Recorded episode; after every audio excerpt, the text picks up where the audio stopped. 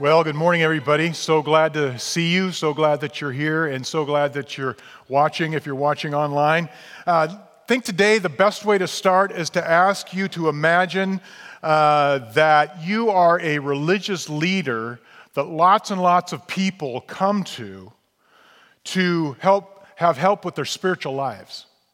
You've, you've been quite taken all your life with God and getting to know God and understanding the scriptures. It's not like a holier and thou kind of thing. It's more that you just simply want to sort of drink it all in and take it all in as much as possible. But even for you, something happens that you just can't unsee. You came across a scripture that says that God has promised in some way, shape, or form to be with us. That God is going to come in human form in some way to this earth and to your people and to the, the, the, the people that are seeking you out and to you. And it's not that you hadn't seen that verse before, you'd seen it many times before. But now there's a difference, a major difference, that there's a man who is saying things and doing things and working in the physical realm in ways that you can't deny that maybe this is the one. And you begin to ask yourself, do I, do I dare even think in this direction? I mean, you, you keep watching him and watching him. You're not sleeping very well.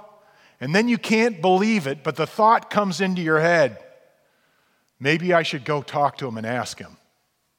Because you see, that's a big risk.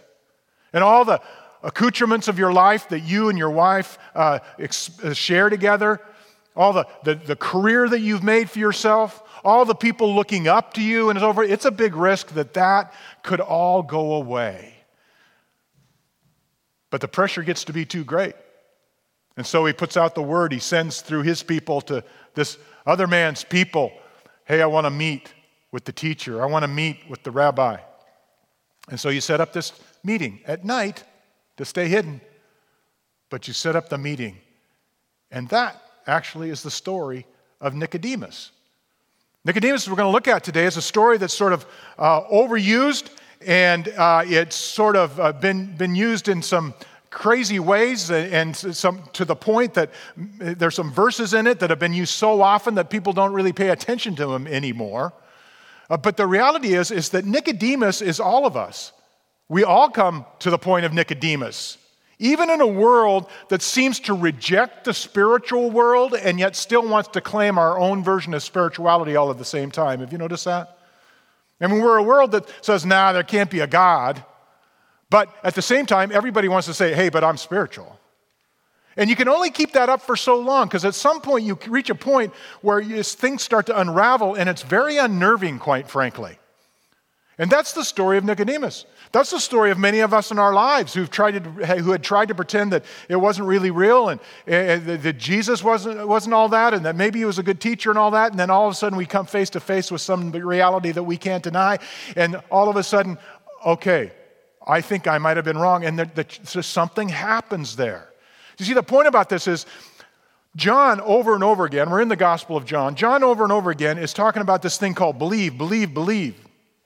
And we, we use that word all the time now. It's been sort of watered down to things that go on shopping bags at Christmas, kind of thing. And, and so, so, what does that mean to believe? Well, it, it means more, according to what we're going to see Jesus say today. It means more than just simply acknowledging the fact. It means more than just acknowledging, yes, God is real. It's much more personal and it's much more transformative and it's much more, dare I say, intersectional than that. We hear a lot about intersectionality today. But that's all small potatoes compared to this intersectional experience if, in fact, God has intersected our object, the objective reality of our world. And we've been told from the Old Testament that this, and from, from the prophecies of Scripture there, that this was going to be a reality, that this was going to be true. We don't know if this was the verse or a verse that uh, uh Nicodemus ran across. He certainly, he, he certainly knew it, Uh, but if, Isaiah 55 says, Seek the Lord while he may be found and call on him while he is near. You see, that implies that there are parts of life, there are moments in life when the veil is thinner for us. It's never, it's never that Jesus, that, that God isn't here. It's just that uh, there, there are these moments in life where he's nearer from our perspective. And he's saying, hey, seek the Lord while he's near during those moments, during those opportunities. And the other thing that that implies is he's implying that not only is that a one, not a one and done kind of thing where you pray the prayer, you become a Christian, okay, off your merry way. No, it's something that's supposed to happen over and over and over again. I think that's where we're going to see Jesus go with Nehemiah. So I encourage you with all of that uh, to open your Bibles to, to John chapter 3 and try to hear this story maybe for the first time with all the, without all the other things that you've assumed about it, all the other verses you've, um, all the memorized verses or all the phrases that are in here that you, you've, you recognize. Try to hear it as if you're Nicodemus hearing this from Jesus for the first time. And, and I want you to understand that there's a context here that's really important. It's the context of a faith journey. We hear a lot about that today, too, don't we? Well, my faith journey, my spiritual journey, we hear that from the internet influencers, we hear that from the celebrities, we hear that from all kinds of people. But what this is talking about is, is a con, in the context of Jesus clearing the temple, like we saw last week. Only God, Jesus isn't just clearing out the temple and you know making God's place a holy place again. He's not just doing that. As we saw last week, he's making a shift. He's making a change. That God's abiding place in this world is no longer a building. It's no longer a tent as it was when the uh, Israelites were wandering around in the wilderness for 40 years. It's no longer a physical place as much as it is you and me and our hearts and our lives and our bodies. That's the temple of God now, where God will descend. That's the context with which John tells us this story about Nicodemus. See what you think, beginning at verse 1. Now there was a man of the Pharisees named Nicodemus, a ruler of the Jews. And this man came to Jesus at night and said to him, Rabbi, we know. Now, I just got to stop there. When he says we know, is, is Nicodemus saying, you know, um, is he trying to sort of diffuse and, and, uh, and, and, and pretend that other people are asking this question so it's not all focused on him?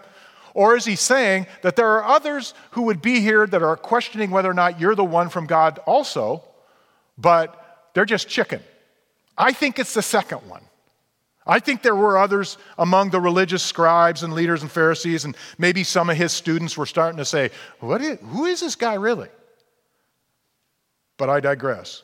Rabbi, we know that you have come from God as a teacher, for no one can do the signs that you do unless God is with him. So he's seeing some signs, something in objective reality here. And Jesus responded to him, Truly, truly, I say to you, unless someone is born again, he cannot see the kingdom of God. So Jesus says something there at the end in verse 3 that he's going to say three times. And, it, and, and, it's supposed to alert us that he wants to teach us something. It's supposed to alert Nicodemus that Jesus wants to tell him the truth about something. It's truly, truly. Those words together. It's in the Greek language, it's amen, amen. Did you know that was a Greek language? You say it all the time. You speak Greek. Amen, amen. Truly, truly. It's sort of a way of saying pay attention, or what my mom did. I don't know if your mom did this, but my mom would grab the sides of my face trying to tell me the truth about how it ought to be. And she'd say, Look at me, Dwayne. And my eyes would go, although I didn't want to meet her eyes, you know. But look at me, listen now. I got to tell you some truly, truly. That's what Jesus is trying to do. And that's an alert to, to Nicodemus to, hey, wake up, pay attention. You know, and, and there's a sort of, sort of this moment of, now I'm going to tell you the truth. Why does Jesus do that? The reason Jesus has to do that is because sometimes we just don't get him. Nicodemus is seeing Jesus through the wrong lens. He's seeing Jesus as something that is less than he truly is. You see, Nicodemus and his friends, they who studied the Bible, they expected a divine Messiah to come. They just didn't think it was going to be somebody that, who wouldn't take on the Romans. They didn't think it was somebody who, who, who was going to go in here and conquer what was going on inside of us, but that it, it would be somebody that conquer what's going on out here. And so Jesus is trying to say, okay, pull up here. Wait, let me, let me tell you what, what's really going on here. Your question, uh, it can't be answered the way you think it can be answered, in other words. And you see, we need that too, don't we? Isn't that how we become Christians? All of a sudden, oh, I never thought of it that way before. I never thought of him that way before. Isn't that kind of how, how, how that works? It's, it's, um, it can be illustrated. I want to illustrate it, uh, and I want to be careful how I illustrate this because I want to illustrate it about, by telling you about a dream I had one time. And I want to be careful to say this dream wasn't scripture and this dream wasn't uh, prophecy or anything, but, but I had this friend his name was um, Chris, and uh, we had become very close friends in a short period of time of only seven years. And, and uh, the thing is, I'd prayed all my adult life that God would give me friends, men friends, who we would kind of grow old together with, and so forth and so on. And, and uh, I ran across this, this guy, and, and the thing is, guess what? He was a, a C.S. Lewis geek too. Oh, well, actually, he wasn't the, I was the geek. He was actually a scholar. He, he, he, was, he was a, a theologian and a, theology prof, but as well a director of, of some theological studies around C.S. Lewis. And um, he and I would, would get together and we'd talk. And, and one thing about Chris is he always wanted to talk about eternity because he, he just he loved talking about it. I mean, he would have friends that he would, would have terminal illnesses, and he'd go to them with books and stuff and say, "Hey, look at this. This is what eternity's like," and so forth. And, and he actually encouraged people with that. And, and so he and I, we would always talk about eternity. So we had this little pact. It was something that C.S. Lewis had done too, uh, with, uh, or, or, something that sort of borders on what C.S. Lewis uh, thought he had experienced. Because C.S. Lewis had a friend who had died uh, suddenly, unexpectedly, by the name of Charles Williams. And then about a year, year and a half later, he thought he saw some sign of this friend uh, coming back or, or, or, uh, in a dream or something saying, hey, you know, uh, I'm okay, everything's good, and I'll, I'll see you when you get here, kind of stuff. That's me paraphrasing what actually happened. But so we had this little pact that says if one of us goes before the other, there's something that nobody else knows about that, and don't try this at home because this is not biblical. I'm just saying this is what we did, okay? As pastors and spiritual teachers. But anyway, we said, hey, this is, this is how you're going to get in touch with me. If it's possible to get a message back, say something or make something about this thing, this event that happened to us, this thing that happened, and, and what was said and so forth. And, and you know, then we'll, then, then we'll know that it's real. It's, it's really real. Thing is, is my friend died in 2014. He suddenly, too, uh, he was hiking in the Rockies with one of his, with his son-in-law and some others, and he just heart exploded. And uh, man, that was that blew my mind. But you know, um, that was just that was heavy. But about 10 months later, I'm just kind of starting to come out of all that heaviness. Spring of 2015, I had a dream in the late hours of uh, the early morning. And uh, it was a very vivid dream. It was one of those dreams where I actually thought I was there, right? Have you had those? Like, you know the colors, you know exactly what you see, you know the features on people's faces, stuff like It was that vivid to me. And uh, it was at a hotel that I've been to probably 30, 40 times because our denomination has pastoral meetings there all the time. I'm on the board now. We have board meetings there sometimes, uh, uh, uh many times. So I've probably been there 30 or 40 times. And, it's, and it, it, the, the, the dream took place at the end of the hallway of the conference center of this, this hotel. And it was on a padded uh, bench that they have down there at the end uh, next to some windows. And I'm down there and uh, just kind of sitting down for a minute, and all of a sudden up walks Chris, my friend. And I've been, Chris, how you doing? It's good to see you. Oh, man. He said, Oh, yeah, it's great. I said, What are you doing here? He says, Well, I'm here to tell you everything's okay and to hurry up and get up here. You know, that, that, that, so as we're back and forth and talking about that and all those stuff we, we talked about eternity, it's all true and all this kind of stuff. And, and then all of a sudden, a couple of other friends of mine walked up couple of their pastor friends. This was a pastor's conference. And, and I said, Hey, Russ, Paul, look, eh, this is, this is my friend Chris. And they look at Chris, and they look at me, and they look at Chris, and they go, Dwayne, there's nobody there. Are you okay? I, said, I looked at Chris, I said, They can't see you. He says, Of course they can't see you. I'm not here for them, I'm here for you. And then I woke up. Is that a, is that a message from God? Was that a message from Chris from eternity?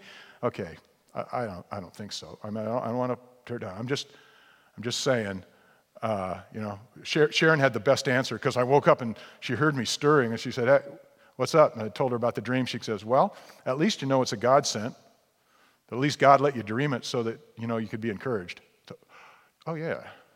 But the, thing, the point of that whole thing is that dream illustrates what I think goes on for us many times. And what's going on for Nicodemus? It's that we don't have the eyes to see.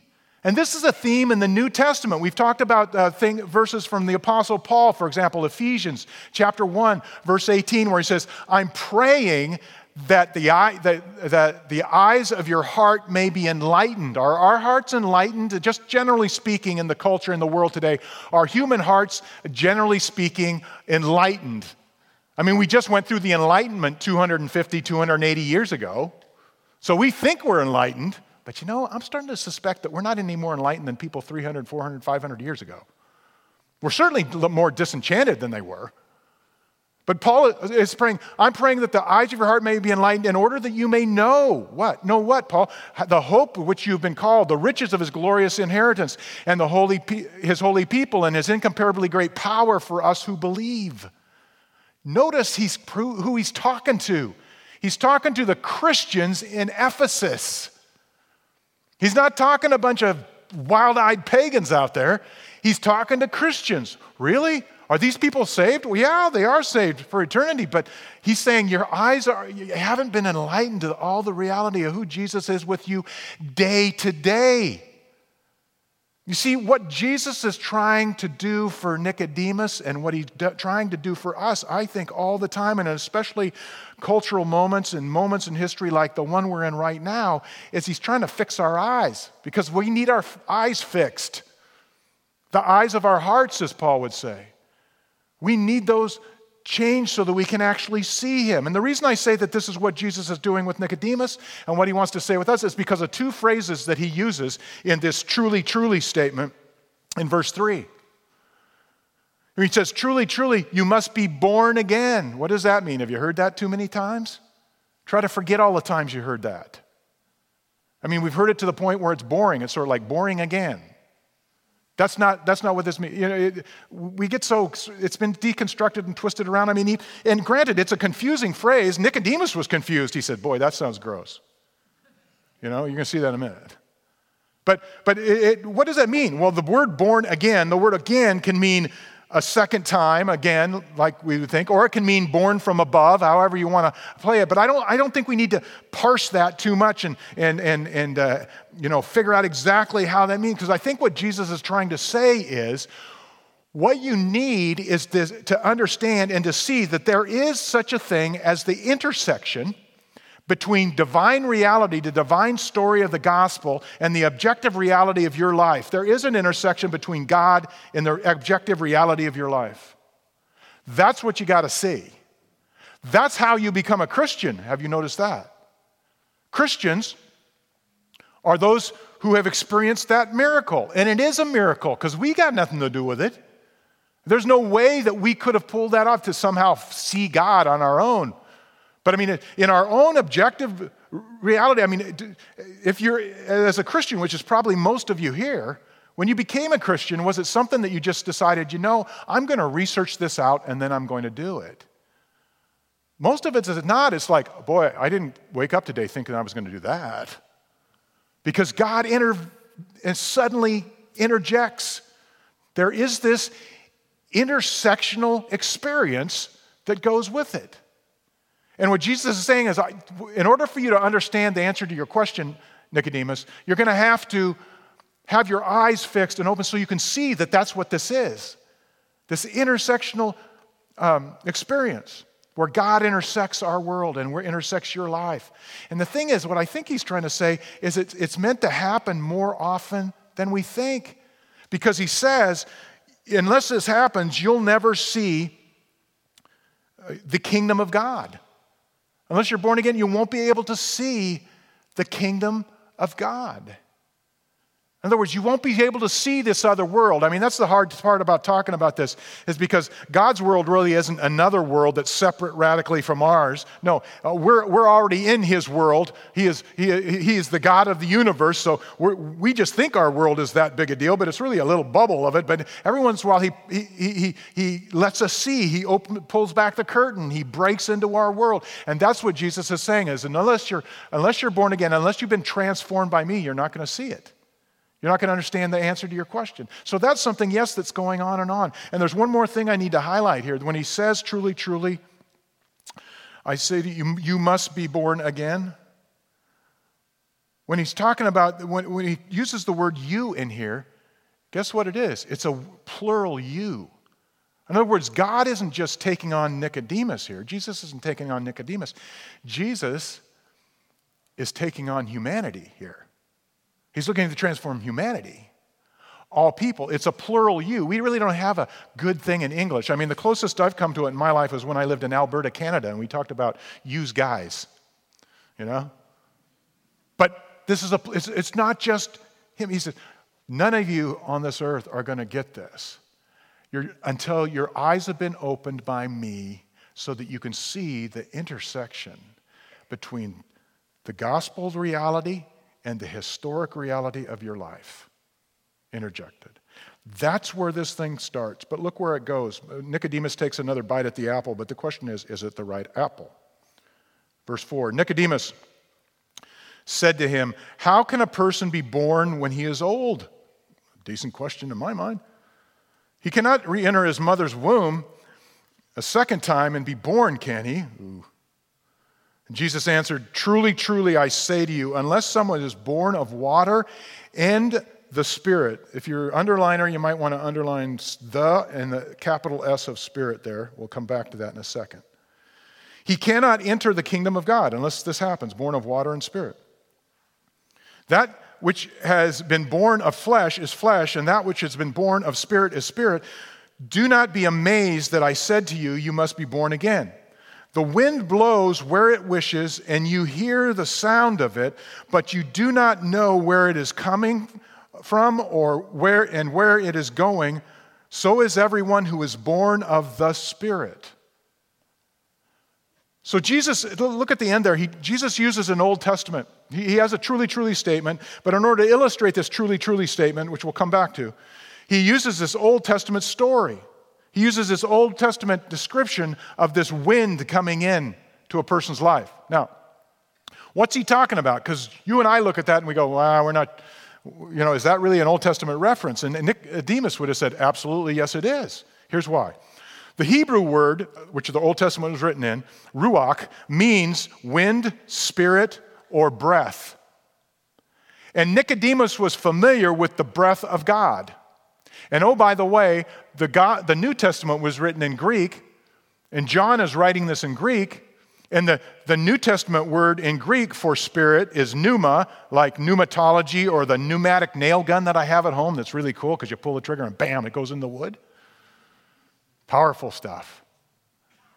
But that pneuma also can mean, the Greek or Hebrew, doesn't matter, breath, wind, or spirit. And so Nicodemus would have heard this word, and he would have gone to the uh, 37th uh, chapter of Ezekiel. Why? Because that's one of the famous places in the Old Testament where the wind or the breath of God sweeps down, down into the valley of what is called the valley of the dry bones, or you might say the culture of death dry bones, skeletons. And what happens when the breath of God touches those bones? They stand up and start dancing and get connected, and flesh is put on, and all that kind of stuff. Do you remember that story? You should read it, it's crazy. Put that in a Spielberg movie. But what that's trying to tell us, and what Nicodemus would have figured out, is that when God's breath, when His spirit, when His wind comes sweeping and comes in contact with human existence, life comes back. That's what Jesus is saying. And so He's trying to say to him, He says, Look, there is a spiritual reality, and yes, it overlaps in your world, but you just can't see it. So you need your eyes fixed, but you need this other world too. We need a new world. We need to see that our world can be made new. The deadness of our world, we need to see that it can be made new and made alive again. Nicodemus would have understood this because he, he, knew his Bible he knew all, all, those, all those Old Testament passages. And, and, and so, what Jesus is saying is, is, look, I can breathe new life into your life, but you got to be born again for this to happen. That's what we're talking. So, don't be blown away by this. He says, you know, truly, truly, uh, I, I say to you that unless someone is born of water and spirit, what does that mean? Well, first of all, understand this. In verse 6, it says the Spirit, capital S. That means Holy Spirit, no doubt. Verse 8, it says the Spirit. That means Holy Spirit, no doubt. But in verse 5, it says this, this thing about the Spirit, and, and NIV, ESV, uh, New American Standard, which I'm quoting from here, all of them have the same translation of verse 5 of the truly, truly. But in the in the New American Standard, you can see if you have that, that it's the the, the before spirit is in italics. Why is it in italics? Because if the word isn't in the original language, they put it in italics because they want you to know they added it. My view is, is what Jesus is trying to say to Nicodemus is, is that you could leave that the out and you could make the S a small s. The other two times, definitely it's the Holy Spirit. In our denomination, we call it the Holy Spirit the blazing center. I said that because our president is here today. I want him to know that because I, I hear, I listen. And that's a good center. Because that, I think, is exactly what Jesus is trying to say. The spiritual life, the spiritual world isn't out there distant somewhere. It's here now, and it's every single day. We, as, um, we as Christians, have a worldview that life isn't just body and emotions. We, we as Christians know that it's body, soul, and spirit. It's body and spiritual. It's, it's physical and spiritual. And you can't radically separate all those. Every single day is the miracle of the spirit interacting with the, with the physical world for us, if we really believe what Jesus is teaching. And that's exactly what he's teaching. To be born of water and of spirit, to be born the first time physically, what's he talking about? Probably amniotic fluid. Water breaks, you're born. And, and, and then he says, but you also got to be born of spirit if you're going to get this. Small s, that there is a spiritual realm out there. And the way that happens is by the Holy Spirit, capital S, in your life, not just one and done, but every day. See, Jesus is going from this thing of this intersectional experience between eternity and your objective reality of your daily life to saying it's not just a one time thing. This can happen again for you, Nicodemus. This can happen again for you people in the 21st century. It can be an ongoing thing that happens with you. But you need the eyes to see, and you need that world that you so desperately long for. You need to be able to see it. And so Jesus sort of lands the plane with him after Nicodemus asks one more question. It's, more of a broad question, it's more of a can you really think I can believe this stuff? Look at verse 9. Nicodemus responded and said to him, How can these things be? And Jesus said to him, You are the teacher of Israel, and yet you do not understand these things? In other words, Nicodemus, you've studied the Old Testament. Didn't you see this? The whole thing is pointing to this moment right here. Didn't you get that? Here's another truly, truly, a third truly, truly. Truly, truly, I say to you, we speak of what we know and testify of what we have seen.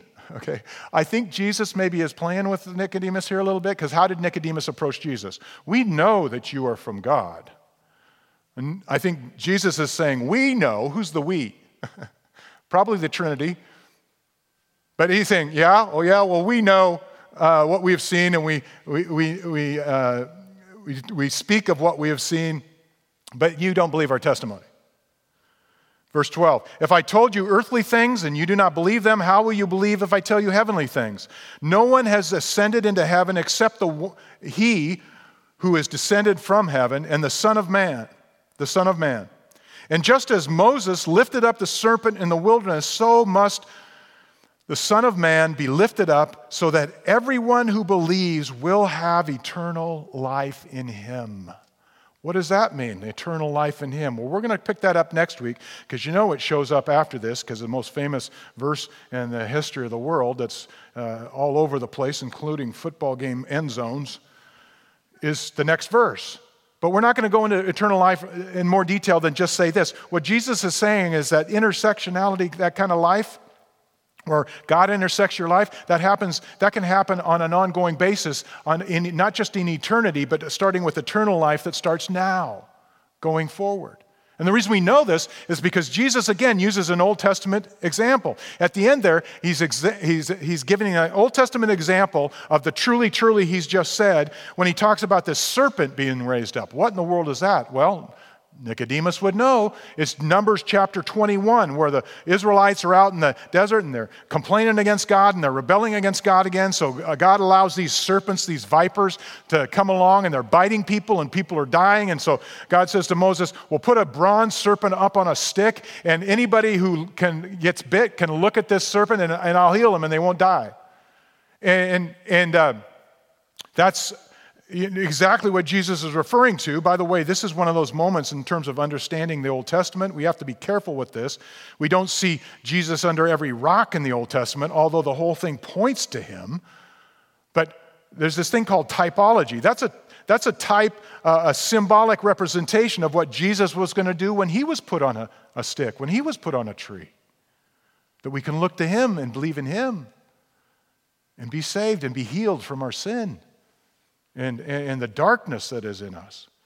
So, yes, it is all of that. But he's using this to illustrate the reality of heavenly things, as he says, intersecting with earthly things.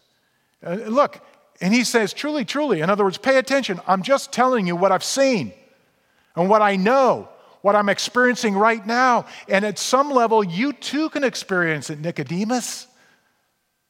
You and you and you and you and you and me, we can all experience this on a regular basis. You see, when he says then that born again phrase, he's saying that born again is the intersection of what actually happens in my life and God's saving story. So, what Jesus is saying in summary here is this that this, there is a reality to eternity intersecting our lives, but it's not a one and done thing. It's not just the miracle of conversion. It's not just the miracle of when I have my eyes opened enough to see Jesus and follow him. It's the miracle of following him in the, uh, in the over time and following him daily and daily and seeing that on a regular daily basis. That's what it is. But here's the kicker it's not just the one and done. This is the truly, truly. It's not just I pray the prayer and I'm done. It's that He wants to do that every single day of our lives. Not, maybe not at the same level every single day because we couldn't take it. Uh, you know, if, if, if, I had a conversion experience every single day where I saw Jesus that close and then I'd drive off the road or something. But, but he's saying that, hey, I am there and I can, it can be more and more frequent that you recognize that you are living an intersection between the eternal and the earthly, that that's happening for you, that that's what you're living in right now, that that's the reality. And you know what's also important for us to see and recognize? You don't see this in the press. You don't see this in, in uh, the world very much because it's just not PC anymore to admit that Christianity is reality. We're supposed to keep it in here in these church building things. But the reality is, is that it's happening around us all the time. And I was thinking about this this week when I was prepping this message. You know, over the last 70 or 80 years, there's been some world class, world famous, let's put it that way, intellectuals who are either atheists or certainly not Christians who have very publicly become Christians. And decade after decade, generation after generation, if you might say. The first one, I was thinking, it probably goes back further than that, but this is, of course, you're going to know why I think about this one. But the first one happened in the early 1930s by this guy named C.S. Lewis. You ever heard of him? C.S. Lewis, writer of the uh, Chronicles of Narnia. He, um, in the early 30s, about four or five years before that, he had started to feel like God was after him. He had read a book by G.K. Chesterton, and he just felt like, man, I can't, uh, I don't want to think about that. Just trying to, he just felt like somebody was after him. And uh, uh, he, he, he, before that, had been an avowed atheist, and he'd actually written some atheistic poems and stuff that had gotten published. And was becoming quite known around the Oxford area anyway at that point. But then in the early 1930s, he was on a walk with J.R.R. Tolkien. You heard of him, the writer of The Lord of the Rings. And Tolkien just basically said to him, said, look, he says, You love all the old stories of, of uh, you know, dying and rising gods, all those myths and stuff. You love that stuff because that's part of your academic work. You study it all the time and you, you just get a real charge out of that story. But the one story you don't get a charge out of is the one that might be true. And that's the gospel. See, Tolkien was an authentic Christian himself. The, the gospel, because if it's true, then that probably means that God can demand your life. And that bugged C.S. Lewis. Oh, that bugged him In fact, it was a week later or so that he was in his rooms by himself at, Ox- at uh, Magdalen College, Oxford. And he said, I, I got down on my knees and I asked Christ into my life. But he says, But I was the most reluctant convert in all of England because God had been after me. And what he saw was this intersection between the objective reality of his life and eternity. The divine, God, had entered his world. About 10 years later, there was another famous atheist named uh, C.E.M. Joad. He debated C.S. Lewis. I don't know if this had anything to do with it, but about two years later, he admitted that he was a Christian publicly. About in the 50s or 60s, I don't know when it was, but there was this particularly acerbic journalist who said some really nasty things about people. He would never get away with that today. We would jump on him and cancel him. His name was Malcolm Muggeridge. He too saw this intersection and the, and the reality that God must be real, and I've been denying all this time, he becomes a Christian. And he became nicer, although he could still send out a zinger. About the 70s or 80s, I don't know when it was, but a, another world famous uh, atheist named Antony Flew came to Christ. Same reason. I couldn't deny the reality of the historic Jesus and that he, was, that he had risen from the dead. Boom. And you know what's happening today?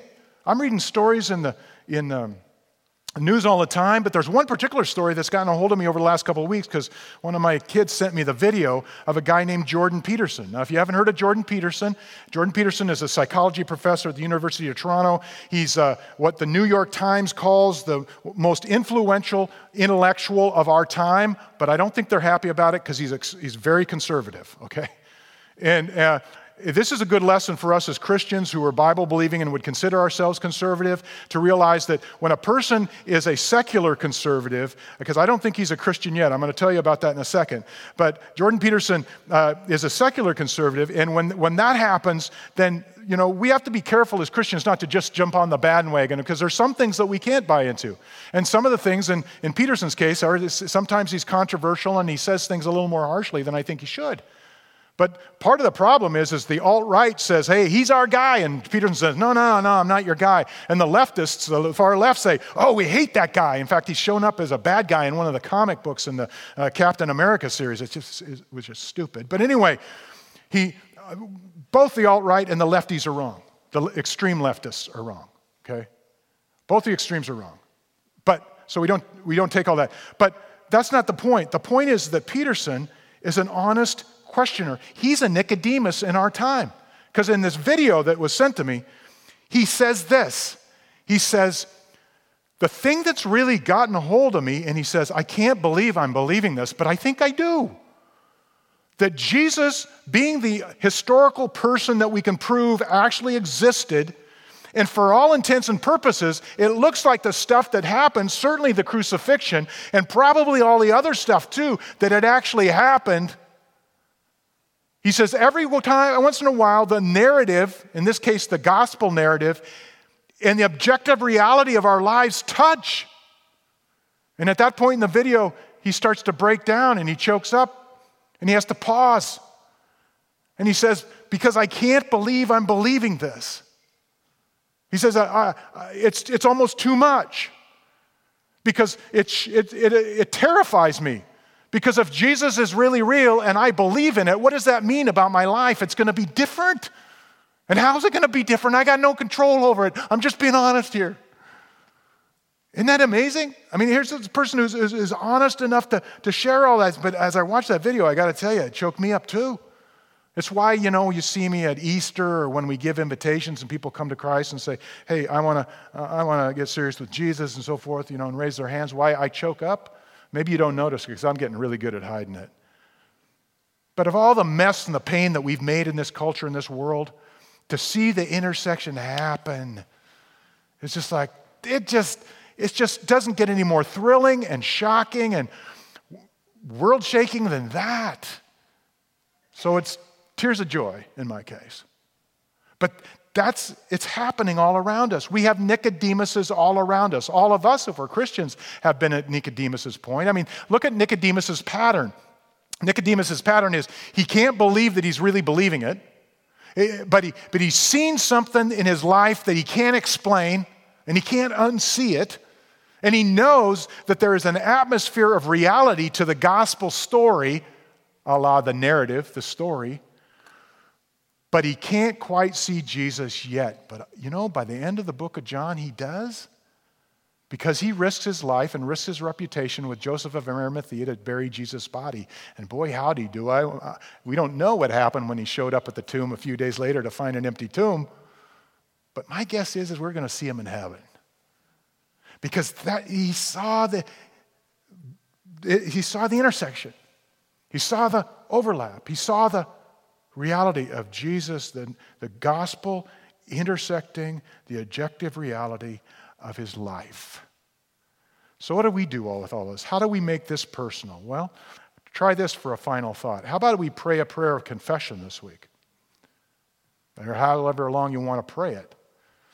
The words aren't as important as the thought if this is the thought of your heart. The confession could go something like this Jesus, I know now that there is an intersection between the daily objective reality of my life and you. I've known this all along, maybe you say, if you've been a Christian a long time, but I just don't feel like I've really experienced it or I've paid attention to you enough. Something like that. So, would you help me be awake to that intersection today? in my life. Let me see where you're near, as Isaiah 55 says. Don't let me miss those near spots. And then, thirdly, then I'll truly believe and have the eyes to see you more in my life. Wouldn't that be something? Wouldn't we have stories to tell? That is how renewal gets to happen in our lives over and over again in our families and in our relationships and ultimately in our world. Let's thank the Lord for that. And if you want to pray that prayer or just talk to Him while I'm praying this prayer, you go ahead. Or take a picture, whatever you want to do. But I just want to tell you, Lord Jesus, that I'm so thankful that you have entered our world and that you haven't gone anywhere. Forgive us for not paying attention, for letting life kind of cover it over and cover over the wonder and the miracle that it is. But Lord, would you help us, of our church family, to see you in our lives in those near spots on a regular basis, on a daily basis? We love you, Lord Jesus, for coming and doing all you did so that we could have that kind of eternal life with you. And I just pray that you would help that love and that knowledge of you grow and that we would see you more. Thank you for being here with us today. It's in your name we pray. Amen.